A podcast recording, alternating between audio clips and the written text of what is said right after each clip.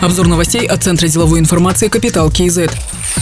Принятие восьмого пакета мер по улучшению бизнес-климата надо ускорить. Премьер-министр Оскар Мамин поручил Министерству национальной экономики до июля текущего года завершить работу по проекту правительства для бизнеса. Он должен упростить процедуры получения господдержки. Также, по словам министра нацэкономики Руслана Доленова, планируется ускорить процедуры регистрации плательщика НДС, ввести автоматическое открытие банковского счета при регистрации бизнеса. Исключат дублирующие уведомления по отдельным процедурам. Восьмой пакет законодательных мер по вопросам улучшения бизнес-климата передан на рассмотрение парламента.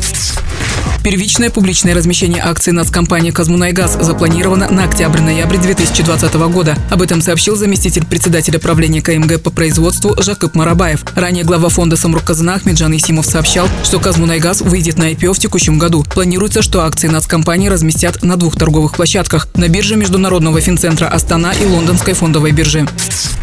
По предварительным данным, сумма ущерба деятельности Гарант-24 Ломбард, Эстейт Ломбард и выгодный займ оценивается в 5 миллиардов 411 миллионов тенге. В Министерстве внутренних дел уточнили, что с октября прошлого года в 13 регионах Казахстана одновременно начали работать три компании. Они выкупали у граждан квартиры и машины по завышенной стоимости в рассрочку. В течение трех-пяти месяцев клиентам выплачивали часть суммы, а в это время имущество продавали третьим лицам ниже рыночной стоимости. Также принимали депозиты под 40%. 15 февраля текущего года руководители компаний одновременно одновременно прекратили свою деятельность и с похищенными деньгами скрылись. От граждан поступило более 2000 заявлений. По документам с компанией заключили договоры свыше 42 тысяч человек. Арестованы 13 подозреваемых. Межгосударственный розыск объявлены 9.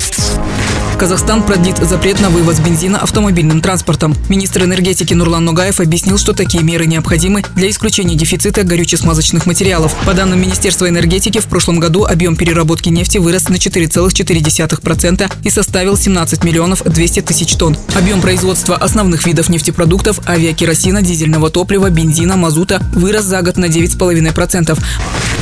Заместителем Акима Шимкента назначен Алмазбек Мамытбеков. В разные годы он был заместителем Акима Тюлькубасского района, руководителем управления внутренней политики Южно-Казахстанской области, руководителем пресс-службы аппарата Акима области. Также занимал должности Акима Ордебасинского района Южно-Казахстанской области, руководителя управления по инспекции труда Туркестанской области.